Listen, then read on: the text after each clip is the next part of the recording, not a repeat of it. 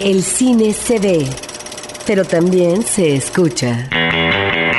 Se vive, se percibe, se comparte.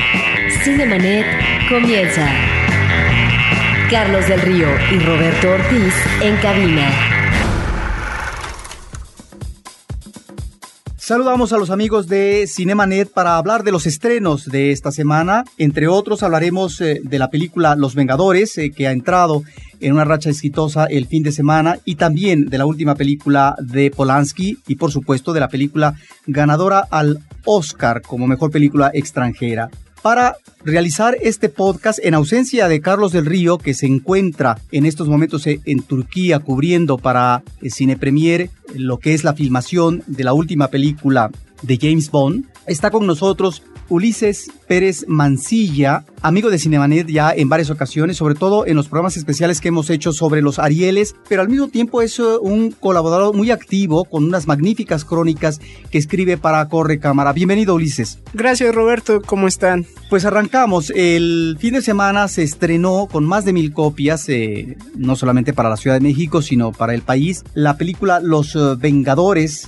The Avengers, ¿no? Esta película que reúne al grupo de superhéroes de la marca Marvel, ¿no? Uh-huh. Una reunión de superhéroes que además ya han tenido cada uno su propia película, que además icónicos todos ellos, ¿no? Thor, Capitán América, Iron Man, Hulk, ¿no? Que además ya ha tenido varias versiones con distinto actor. Hay una con Edward Norton, otra con Eric Bana, y esta vez es interpretado por Mark Ruffalo, ¿no? Sí, que es un galán para ciertas mujeres. Fíjate que en el caso de Hulk es una serie de películas que se han presentado y que no todas han sido afortunadas. Posiblemente la penúltima es la que con Edward Norton ha sido la más afortunada. Esto nos lleva a que efectivamente, como tú dices, cada uno de estos superhéroes provenientes del cómic, no todas las películas dedicadas a cada uno de ellos han sido afortunadas. Algunas han sido mejores que otras, y parece ser que en el caso de Los Vengadores, en esta reunión de todos estos personajes, hay una combinación afortunada entre lo que es el cine de acción. Finalmente, como cine de acción, siempre resulta excesivo, más cuando estamos hablando no de un superhéroe, sino de varios a la vez, que conjuntan esfuerzos para poder vencer al mal, que en este caso es un mal tremebundo porque estamos ante la posible extinción de la humanidad en el planeta Tierra. Bueno, pues ante eso me parece que es una película que efectivamente no siempre los efectos especiales funcionan o son tan atractivos, y la acción pletórica a veces abruma. Sin embargo, creo que hay ingenio y hay una buena dosis de humor en donde los personajes no es que no se tomen en serio, pero que finalmente se permiten ciertas disquisiciones que los hace personajes muy atractivos, muy, diría yo, consumibles a lo que es el cine de entretenimiento. Y ahí es donde yo creo que está la eficacia de esta película, que funciona muy bien. Es una película que dura, creo, un poco más de 2 horas, pero que logran manejar en este esquema de superproducción hollywoodense, logran manejar muy bien lo que es el argumento y a cada uno de los personajes. Tal vez la película se tarda mucho en arrancar su acción, es decir, en lo que es la presentación de cada uno de los superhéroes y su justificación. Me parece que esa parte inicial es un tanto floja, pero después es acción tras acción, y yo creo que este ingrediente humorístico es el que le da fuerza a la película y que logra conectar muy bien con el público, que se divierte con carcajadas a cada momento, de tal manera que ahí está lo que puede ser uno de los productos de la temporada, ¿no crees? Sí, además señalar que es una película que tardó muchos años en hacerse, un proyecto muy ambicioso de esta empresa, ¿no? De la misma empresa del cómic, de pronto en el trayecto, ¿no? De que se planeó hacer esta película, abrió sus propios estudios, ¿no? Que es importante señalarlo. Marvel tomó el control total de sus producciones, de las producciones cinematográficas de sus personajes, y fue solo así que se pudo realizar esta película, que fue un rumor por mucho tiempo, ¿no? Y en ese sentido, una película muy esperada por los fans, ¿no? Que además ya han demostrado que el fan del cómic, del bestseller, del libro, es un cinéfilo potencial. Que esto nos conecta con lo que ha sido, en el caso de Hollywood, este pronunciamiento en los últimos lustros por manejar la apuesta cinematográfica de varios cómics, de varios personajes. En este caso, ahí está este experimento donde se reúne a los Vengadores, ¿no?, que ya los habíamos visto en una película, pero finalmente no es que estuvieran de una manera tan patente como en esta. Y ahí es donde encontramos una de las apuestas más afortunadas desde el punto de vista de la taquilla. Algunas funcionan mejor que otras en este Hollywood que apuesta a ello, y finalmente esto se traduce en magníficos ingresos. Sí, desde luego, y una cosa como muy interesante es cómo jugaron este Star System también tan propio en Hollywood, ¿no? Leía yo que había actores que no habían terminado su propia película individual, en este caso el Capitán América, cuando ya combinaba llamados de la otra película, uh-huh, que además ya vimos, con esta, ¿no? Uh-huh. Y además este juego de egos, ¿no?, de tener un multielenco ahí encabezado un poco por Robert Downey Jr., sí, ¿no?, que de pronto la franquicia de Iron Man lo revivió como estrella, ¿no?, que de ahí se coló a Sherlock Holmes, y entonces como interactuar de grandes estrellas, le apostaron a todo y creo que les está funcionando muy bien. La película aún no se estrena en Estados Unidos, se estrenó con una semana de anticipación en otros países, entre ellos México, ¿no?, lo cual es como una apuesta no rara, es ya totalmente dentro de la globalización, ¿no? Sí, a mí me tocó ir el fin de semana, un domingo de estreno, a ver la película en la sala grande, y realmente estaba llena la sala. Y bueno, está también esta presencia hermosa de Scarlett Johansson, que siempre se agradece, ¿no crees? Sí. Hay otra película que se exhibió recientemente que es ¿Sabes quién viene? Es el título en español, una coproducción de Francia, Polonia, Alemania y España, de Roman Polanski. Es a su vez una adaptación de una obra teatral, Carnage, de Yasmina Reza. Exactamente, Carnage, aquí ya se montó aquí en México con el título de Un Dios Salvaje. Uh-huh. Estaba ahí en el elenco Mónica Dion, Ludvika Paleta, Rodrigo Murray, y la premisa es muy una pareja dos parejas, que una acude a la casa de la otra a discutir una pelea entre sus hijos, ¿no? Como una llama a la otra tratando de ser cordial, civilizado, arreglar el problema que tuvieron sus hijos, y bueno, de ahí empieza a desencadenarse toda una serie de realidades emocionales, y más bien deja, conforme fluye ahí el alcohol, la tensión, comienzan a fluir la verdadera personalidad de cada uno de estos padres. Muy interesante, además, interpretados por 4 superactores. Sí, efectivamente. Ahora, es una película que no niega la cruz de su parroquia. Al principio no lo notas, pero finalmente ubicas, conforme se va desarrollando la acción, en un espacio cerrado que proviene de una obra de teatral. Pero esto no lastima el desarrollo de la apuesta cinematográfica por parte de Roman Polanski. Efectivamente, las actuaciones de Jodie Foster, Kate Winslet, Christoph Waltz son extraordinarias. Estamos ante una película donde maneja muy bien este espacio único. De repente ves que la conexión de una recámara a otra, el pasillo que es la salida de la casa, etcétera. Pero la mayor parte de la acción se desarrolla en lo que es la sala, donde van a convivir durante algún tiempo, en un día, estas 2 parejas matrimoniales, donde tratan de arreglar de manera civilizada este pleito que hubo donde un niño, uno de los hijos de un matrimonio, hirió al hijo del otro matrimonio, y efectivamente salen finalmente a relucir los demonios.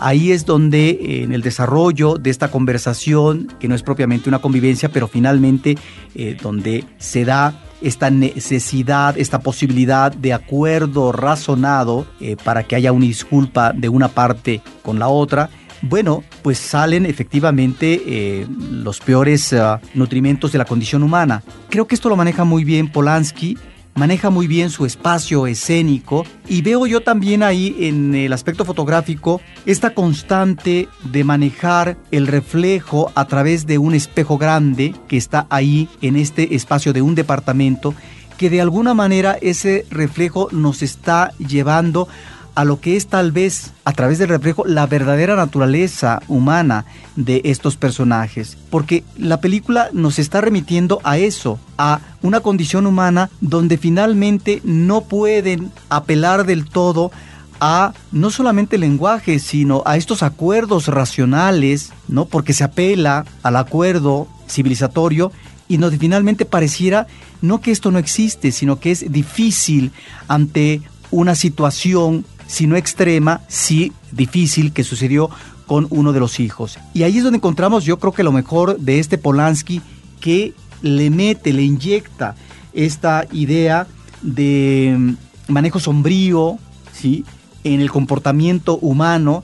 Y creo que ahí estamos algunas anotaciones. Ahora, habrá que ver cuál es, yo no conozco la obra de teatro, lo que introduce como elementos nuevos o diferentes, por un lado Polanski, y también parece ser que quien estuvo viendo el guión fue Jodie Foster. Habría que ver cuáles son estos ingredientes que ellos, como sustrato argumental, lograron introducir. Pero estamos, por otro lado, ante una película con un, repito, extraordinario manejo del espacio escénico y un timing que te hace muy disfrutable la película, donde realmente nunca decae y siempre logra tenerte en una tensión. Y claro, está el soporte actoral. Sí, y yo no sé qué tanto sea a raíz de esto. Me parece como muy interesante. A lo que voy a ir, no sé si la decisión de adaptar esta obra de teatro y de concentrarse en un solo espacio provenga de esta cuestión de que él está arraigado o de su problema legal, ¿no? De que no... Lo cual me parece como muy inspirador, como un cineasta que decide seguir filmando muy a pesar de las limitantes que tiene, ¿no? Y de que finalmente, si uno desconoce este dato, parece completamente normal, ¿no? Completamente un espacio asumido con toda el profesionalismo, pues, del director y con toda la pasión, ¿no? Entonces yo no sé, realmente no estoy seguro completamente, pero sé que ahí siguen como sus problemas legales, ¿no? Entonces, como de concentrarse en un espacio que es lo que le permite a él filmar, es muy interesante. Y yo de la pareja que fui muy muy fan es la pareja de los padres del chico malo, el golpeador, que es Kate Winslet y Christoph Waltz.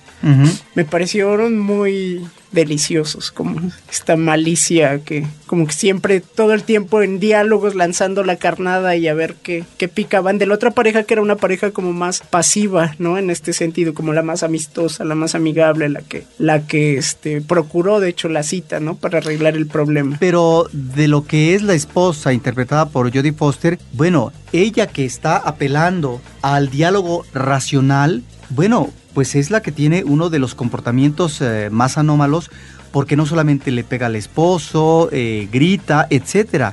Ahí está, Polanski pone en la cuerda floja a sus personajes y ya de ellos depende si finalmente van a caer en el abismo o no. A final de cuentas, me parece que la película, si no aterriza en la sensatez por parte de estos personajes, sí a lo que puede darse como una posibilidad de acuerdo, de explicación más sensata. Eso ya no lo vamos a ver, porque eso sería obviamente otra película, pero sin embargo, no obstante todos estos elementos que surgen ahí a manera de exabrupto, donde Polanski lo que hace es ponerlos al límite de sus emociones y de su equilibrio, y por lo tanto zarandearnos, sacarlos de sus cabales para que ellos estén en una situación donde los buenos modales, donde el rigor de los valores a los que apelan de la civilización occidental, finalmente quedan desmoronados en un santiamén. Esa situación de riesgo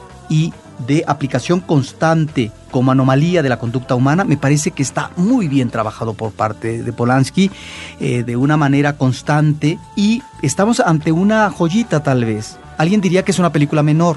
A mí me parece que es una película bien estructurada, bien narrada y bien actuada, en donde encontramos lo mejor de Polanski en esto que efectivamente posiblemente tuvo que ver con esa coyuntura de su vida, en donde, bueno, lo arraigaron, y donde Estados Unidos, ¿verdad?, está exigiendo, si no la extradición, que se le aplique la cárcel por un acontecimiento de seducción a una menor de edad hace muchos años. Eso es lo que le impide a Polanski visitar los Estados Unidos, porque además, curiosamente, la acción de esta película se desarrolla en Estados Unidos, sí, en Nueva York. La película fue filmada, obviamente, en Europa. Así es. Pues nos vamos ahora a la película iraní de 2011 de Azar Farhadi, Una separación, que tiene varios premios. Realmente es una película con muchos reconocimientos internacionales.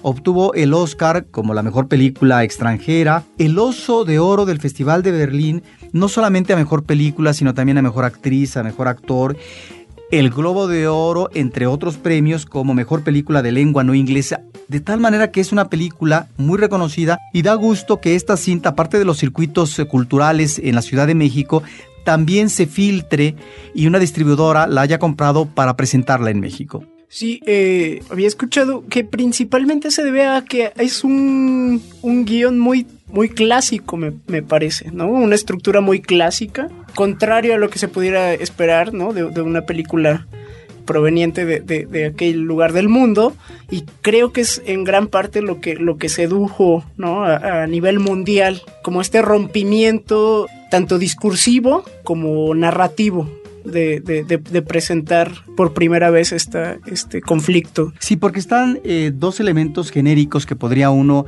aquí ubicar, que por un lado es este drama humano disfrazado de melodrama, y por otra parte lo que sería también la incursión en un thriller de tipo judicial. ¿De qué trata la película? Hay un matrimonio que está conformado por Nader, el esposo, Simen, la esposa, en donde hay un desacuerdo de ellos, y esto va a causar posiblemente el divorcio.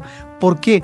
La separación de ellos, por eso se llama Una separación, ya que ella está queriendo salir de su país, ¿no? Para encontrar mejores expectativas profesionales. Él está atado al padre, que tiene Alzheimer, de tal manera que él prefiere quedarse. Me parece que es una película que tiene un alcance, un registro de tipo universal. Sin embargo, creo que ubicamos muy bien una problemática de tipo social, de tipo familiar, de relación de pareja amorosa en el país iraní, y que en ese sentido encontramos su especificidad. Pero yo creo que es un tipo de argumento donde se pueden reconocer problemáticas y tribulaciones propias de un matrimonio que, por otra parte, en el caso de México, ubicaríamos e identificaríamos muy bien este tipo de problemáticas que inclusive lleva a partir de una situación de una mujer que está atendiendo al padre del esposo, al padre de Nader, que se suscita un conflicto mayor donde ella aborta, de tal manera que esto lleva a las dos parejas a un tipo de reclamo y de juicio, en donde finalmente el aparato de justicia se encargará de ubicar las cosas o los acuerdos debidos. Bueno, a partir de estos dos esquemas que podría ser el thriller y que podría ser el melodrama, me parece que estamos ante una magnífica galería de personajes, por otra parte un soporte actoral extraordinario, y ante situaciones que son identificables en lo que puede ser la inmediatez de la problemática humana. Sí. Pues ahí está, me parece que es una película que hay que aprovechar para verla en las salas comerciales, Ulises, porque, repito, si bien la cinta está también en los circuitos culturales, bueno, el cine se corresponde en términos comerciales con la gran asistencia. CinemaNet está de intermedio. Regresamos en un instante. Ahora, diseñar y hospedar su página web será cosa de niños. En tan solo 5 pasos, hágalo usted mismo sin ser un experto en Internet. Ingrese a suempresa.com y active ahora mismo su plan. Suempresa.com, líder de web hosting en México. Los problemas, errores y vicios de la sociedad y sus integrantes tienen ahora un espacio para ser destrozados. Comentados. Efecto Antabús. Crítica social desde el humor ácido y el sarcasmo. www.efectoantabús.com. Un podcast de Frecuencia Cero, Digital Media Network. CinemaNet. Vamos a continuación con una película mexicana, que por cierto ya CinemaNet tiene registrado una entrevista con el director, Días de Gracia. Sí, Días de Gracia, esta película que ha llamado mucho la atención, ¿no? A nivel crítica, por ejemplo, lleva, bueno, no tuvo mucho éxito en taquilla, a diferencia de otras películas. Y bueno, recientemente nominada a los Arieles, ¿no? Tiene 15 nominaciones. La más nominada. A los Arieles, la más nominada, exacto. Y que hace esta apología de la violencia en un contexto que abarca 3 mundiales, ¿no? Es una película de narrativa fragmentada. Vamos todo el tiempo de un año a otro, de un mundial. Narraciones paralelas. Narraciones paralelas, y donde tenemos 3 protagonistas, ¿no? Un policía noble, un policía idealista. Tenoch Huerta es el actor. Tenoch Huerta, que todavía cree en la justicia, ¿no? Esa es una de las historias. Otra de las historias es la de un niño secuestrador, ¿no? Y su relación con la víctima. Y por último, la historia de un familiar de uno de los secuestrados, ¿no?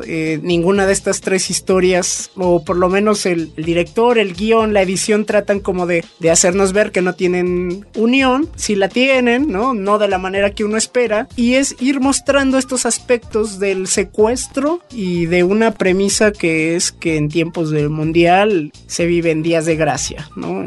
La delincuencia baja, ahí hay como un periodo de conmiseración, perdón, redención. Pero, ¿consideras que este leitmotiv, que son los últimos 3 mundiales, si no me equivoco, o salen sobrando o corren el riesgo de volverse gratuitos como situación dramática de contexto? Yo creo que sí. Sí, totalmente. Me parece una película notable en términos generales.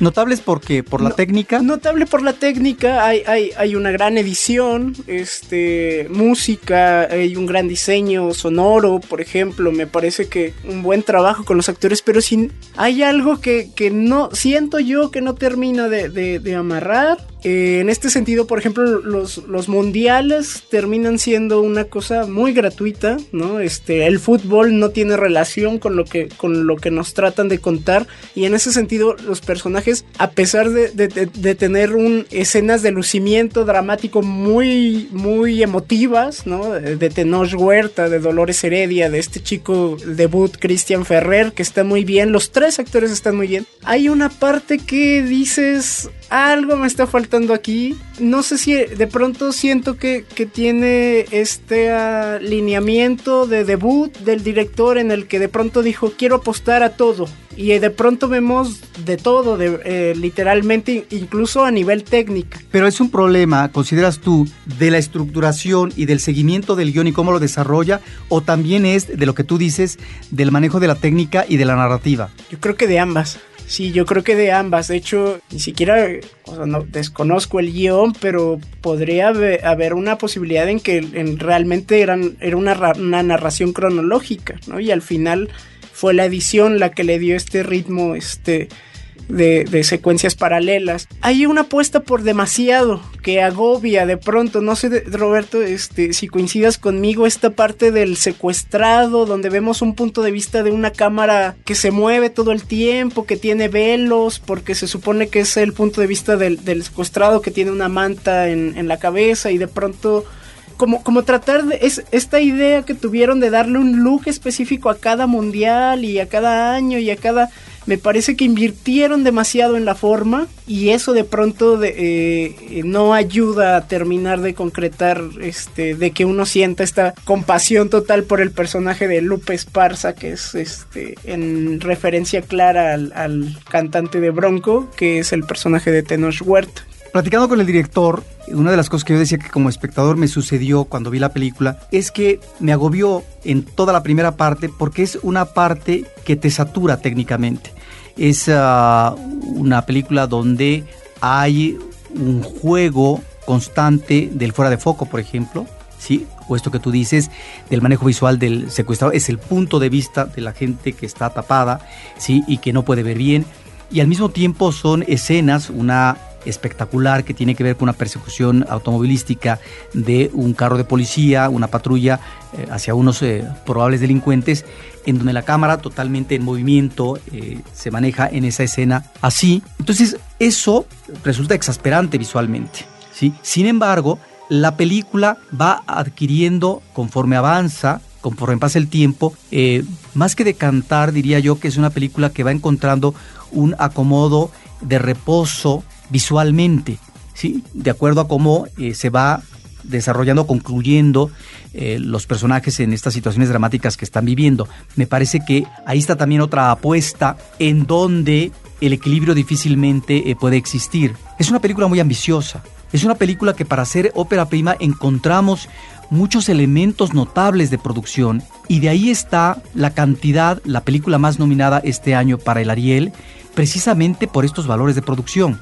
Sí, totalmente, creo que está prácticamente en todas las categorías técnicas, ¿no? Nominada, música, edición, fotografía. Es un director que conduce bien a sus actores y que eso es notable si hablamos de que es una ópera prima, ¿sí? Es en ese sentido, me parece, un director que efectivamente mete toda la carne al asador y que, bueno, no tiene miedo de exponerse, que está convencido de lo que está ofreciendo y que eso es lo que da como resultado, al ser una coproducción con Francia, que la película cuando se presenta en el Festival de Cannes, en este país, logró un aplauso, por lo que nos platicaba el director, muy conmovedor, de varios minutos, de tal manera que la película logró tener ese eco de público en un país extranjero, en uno de los festivales más importantes del mundo. Tiene lo suyo. Lamentablemente es una cinta que, después de la primera semana, se tuvieron que quitar 70 copias cuando la decisión fue arrojar al mercado de la exhibición, al momento del estreno, más de 200 copias. Y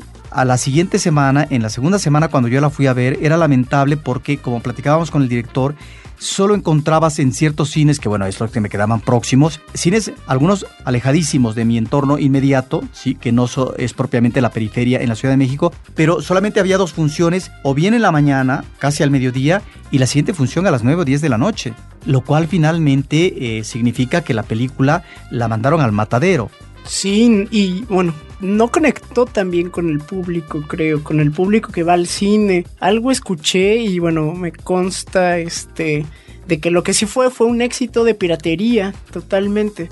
No sé, calles que a mí me quedan de paso a mi casa, que es San Cosme, todas estas calles grandes de donde se vende piratería. Me consta que por 2 semanas era la película que tenían en las teles, ¿no? Parece ser que es la película mexicana más pirateada en lo que va del año. Sí, es interesante el fenómeno, ¿no? No conectó con el público que va al cine y paga un boleto en taquilla, pero sí con aquellas personas que quizá, ¿no?, está haciendo referencia un poco esta. Claro, pero cuando historia. Tú dices no conectó con el público de las salas de cine, también tiene que ver cuál es la campaña promocional. Ciertamente fue una película que, por lo menos en la televisión abierta, fue muy promocionada, y yo pensé que por ese lado tenía cierta cobertura que iba a permitir que la película funcionara bien el primer fin de semana. Pero el gran problema que vemos en el cine mexicano es que, como no tiene esta cobertura publicitaria a la manera que sí lo encuentras, no solamente en televisión, sino en radio y otras formas de promocionar, como Los Vengadores, pues son películas que, aunque puedan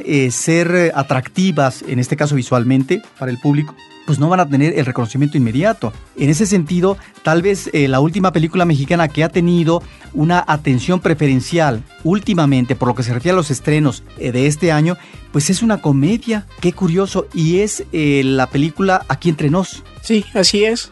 Las comedias les va muy bien. Aquí entre nos. Esa comedia, porque lo que estábamos comentando la otra vez con Carlos es que las comedias en México en los últimos tiempos han sido básicamente las comedias románticas. Y esas me parece que no han sido, independientemente de los resultados en taquilla, películas muy logradas, y que es una imitación a veces burda de lo que son los esquemas de Hollywood, y ni siquiera logran imitar convenientemente estos patrones genéricos. Sin embargo, Aquí entre nos me parece que es una comedia que funciona muy bien, el remate ya no es tan convincente, pero que logra la dosis del humor y el manejo del humor y de ciertas situaciones, que es una película que en ese sentido sí logra afirmarse en este género que en los últimos años al cine mexicano le cuesta mucho trabajo manejar. Sí, que hace uso además de 2 actores como más bien de vena dramática, ¿no?, que están muy bien en comedia, Carmen Beato y Jesús Ochoa. Muy concreta, una película muy concreta, muy como con sus ambiciones muy claras. Quizá esa es lo que voy con Días de Gracia, que quizá es una película demasiado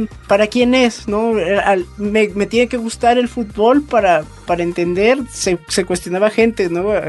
Gente que le platicabas de la película, la veía y salía confundido, ¿no? Decía, es que yo me confundo, es que yo el fútbol no conecto, es que no sé si es una película de fútbol o de violencia o no, en este sentido. No sé si ese sentido ambicioso que tiene el director claramente Berardo Go haya sido contraproducente esta vez. Ahora, lo que sí es cierto es que en este manejo, en paralelo de tres tiempos diferentes, cada uno determinado por un mundial de fútbol en este nuevo milenio, sí, como espectador llega un momento en que no ubicas. Es una película que te engatusa, lo cual finalmente está bien porque te atrapa y te confunde y no sabes por dónde va la bolita. De tal manera que eso, que al final de la cinta ubicas perfectamente cómo estuvo tal o cual situación, eso me parece que está bien imbricado argumentalmente por parte del director. Es, me parece, Ulises, un director que hay que seguir la pista. Seguro, sí, seguro. Es, de hecho, a la mente viene el recuerdo de Amores Perros, ¿no? A mí también. Amores Perros, y justamente creo que sobre todo esta ambición o esta hambre, ¿no? De demostrar que puede con todo este entramado fílmico que tenía Alejandro González Iñárritu, ¿no? Sí. Hoy un director. Ahora parece que estamos ante actitudes diferentes de dos creadores. Mientras González Iñárritu tenía claro, sí, que tenía que subirse a la pasarela de Hollywood, ¿sí? E instalarse ahí y volverse un director reconocido en festivales y demás. Bueno, pues lo logró. Finalmente se trazó esa meta y ahí está. Cuando platicábamos con el director de Días de Gracia, parece ser que su jugada no va por ese lado, porque sí ha habido ofertas de filmar en el extranjero, en Hollywood, en Europa, pero nos platicaba de una experiencia que lo condicionaba en un país europeo, de tal manera que él lo que prefiere, vamos a ver cómo se desarrolla su carrera, es la filmación en México, en función también de un manejo libre de lo que es su historia, de lo que es su narrativa, etcétera. Es un director, nos decía, que está interesado en hacer sus películas aquí en México. Con todo y las dificultades que seguramente entraña levantar una producción de esta naturaleza, porque esto le llevó como proyecto más de 5 años, porque una película como esta es una película muy costosa, ¿sí? Es una cinta, ¿no?, de escenas espectaculares que obviamente no se resuelve con 2-3 millones de pesos. No, para nada, y además se ve, lo cual muy, muy a favor de la película, se ve una película cara, ¿no? Cosa que a veces no ocurre, que dices, pero ¿en dónde se gastaron tantos millones? Aquí sí se ve todo el tiempo, ¿no? Sí. Es una película... No recuerdo ahorita cuánto costó, pero por ejemplo, de todas estas películas conmemorativas del centenario de la Revolución y el bicentenario de la Independencia, ese horror fílmico de Felipe Casals, Chico Grande, bueno, esta película también, que costó entre 50 y 60 millones de pesos, y dices, bueno, ¿y dónde está? ¿Dónde ves la producción? ¿Sí? Es lamentable, ¿sí?, que la institución que se encargue de apoyar a través de estos esquemas de producción de los fideicomisos estas películas, bueno, pues apoyen producciones lamentables como la de Casals, que se chupa en un santiamén. Además, es una película que fracasó estrepitosamente, porque es una película sumamente aburrida, que le den tanto dinero a un director que posiblemente ya dio lo mejor de sí y ya hace varias décadas, como Felipe Casals. Sí, completamente de acuerdo. Vamos a otra película que tiene que ver con una realidad histórica mexicana y que se llama Cristiada. Una película que parece que ha tenido buena cobertura comercial. Sí, es un caso muy particular. La inversión es completamente mexicana. Es una película mexicana, una de las más caras que se hayan hecho aquí en México, pero está hablada en inglés y tiene, técnicos, hay actores mexicanos, se hizo aquí, pero el grueso de su elenco son actores extranjeros y también de la parte técnica. El director es extranjero, el director Dan Wright, cuyo antes... Esta es una ópera prima también, curiosamente, pero sus antecedentes de este director es en los efectos especiales, ¿no? Estas películas de El Señor de los Anillos, es su antecedente, y es un caso muy curioso, sobre todo, como bien lo dices, que aborda un episodio de la historia de México, ¿no? La película está hablada en inglés, lo cual es muy, muy raro. Pero seguramente para ganar mercado extranjero, sí, de hecho ahí está Andy García, el protagonista, está Eva Méndez, esta chica de las esposas desesperadas, está Peter O'Toole, está Rubén Blades. Que Peter O'Toole ya en las últimas. Peter O'Toole en las últimas, y casi todos ellos, salvo Andy García, haciendo cameos, pequeños personajes, no de muchas secuencias. Una película que yo creí que no le iba a ir tan bien. Personalmente no me... Siento que es otro caso de pulcritud técnica, ¿no? Que dices, claro, está perfectamente filmada la acción, las batallas, y sin embargo hay ahí una incongruencia en historia, de que de pronto se vuelve aburrida, una insistencia por evangelizar, ¿no? De pronto uno confunde si está en la misa o está viendo una película, ¿no?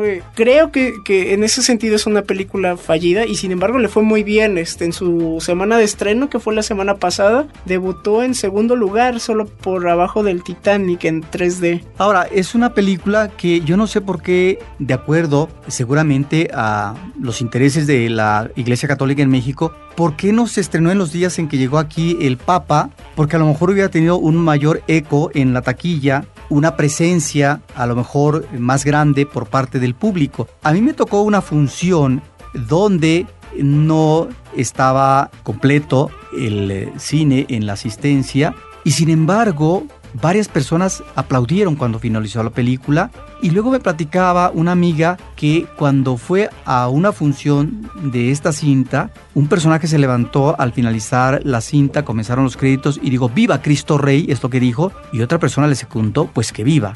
Esto nos habla de una película que tiene que ver y que va muy acorde con esta reivindicación en los últimos años por parte de la Iglesia Católica de volver santos a los que considera que fueron víctimas durante esta guerra cristera en la época de Elías Calles, y que finalmente fueron efectivamente unos personajes que ahora se reivindica a través de la Iglesia. Obviamente, como película de ficción hecha a la manera de Hollywood, es una película en donde uno no puede aceptar, o mejor dicho, ubicar esta película de manera congruente con respecto a la historia. Está, por ejemplo, un ejército como si estuviera este manejo que se dio efectivamente de corte militar por parte de fervientes religiosos en aquella época, pero que no se correspondían, como lo presenta la película, como un ejército bien organizado que tenía su sede para poder enfrentar al ejército federal de Calles, ¿no? Me parece que, bueno, ahí hay una incongruencia, y la película se resuelve en un plano muy melodramático, ¿sí? Una película que apela a los valores de la Iglesia Católica, es muy correcta en ese sentido la cinta.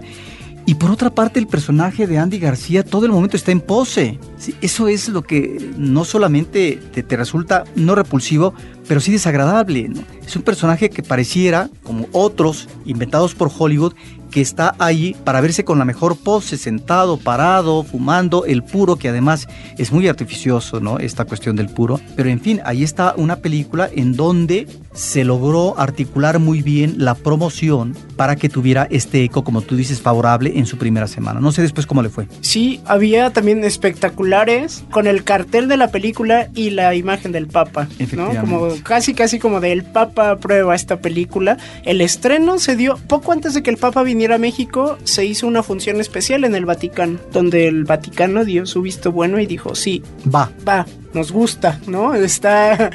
nos representa, pues, y están estos carteles, y también así como a ti te contaron de experiencias con esta película, lo mismo, o sea, de personas que en la misa, ¿no? Oficiando la misa, los invitaron a todos los fieles, y casi con este fervor de si no van el fin de semana, no va a funcionar, porque el fin de semana es definitivo, hasta la Iglesia ya tiene claro como las reglas de la distribución y del top 10 taquillero. Habrá que esperar a ver un documental que también recientemente se hizo sobre este periodo difícil en la historia del siglo XX en México. Pero ahí está. El día de hoy hemos hablado de Los Vengadores. ¿Sabes quién viene? Una película de Roman Polanski, Una separación, cinta iraní, Días de Gracia, cinta mexicana, y Cristiada con Andy García. Pues te agradezco, Ulises Pérez Mancilla, porque has estado con nosotros. Ojalá y más seguido nos acompañes para hablar de cine aquí en CinemaNet. Muchas gracias, Roberto, y gracias a para los amigos de CinemaNet. Invitamos al público para que también nos siga en las redes sociales a través de Facebook, facebook.com/CinemaNet, o a través de Twitter, twitter.com/CinemaNet. Aquí nos seguiremos encontrando seguramente ya en la próxima ocasión con Carlos del Río para hablar de cine y más cine. CinemaNet termina por hoy. Más cine en CinemaNet. Frecuencia Cero, Digital Media Network, www.frecuenciacero.com.mx, pioneros del podcast en México.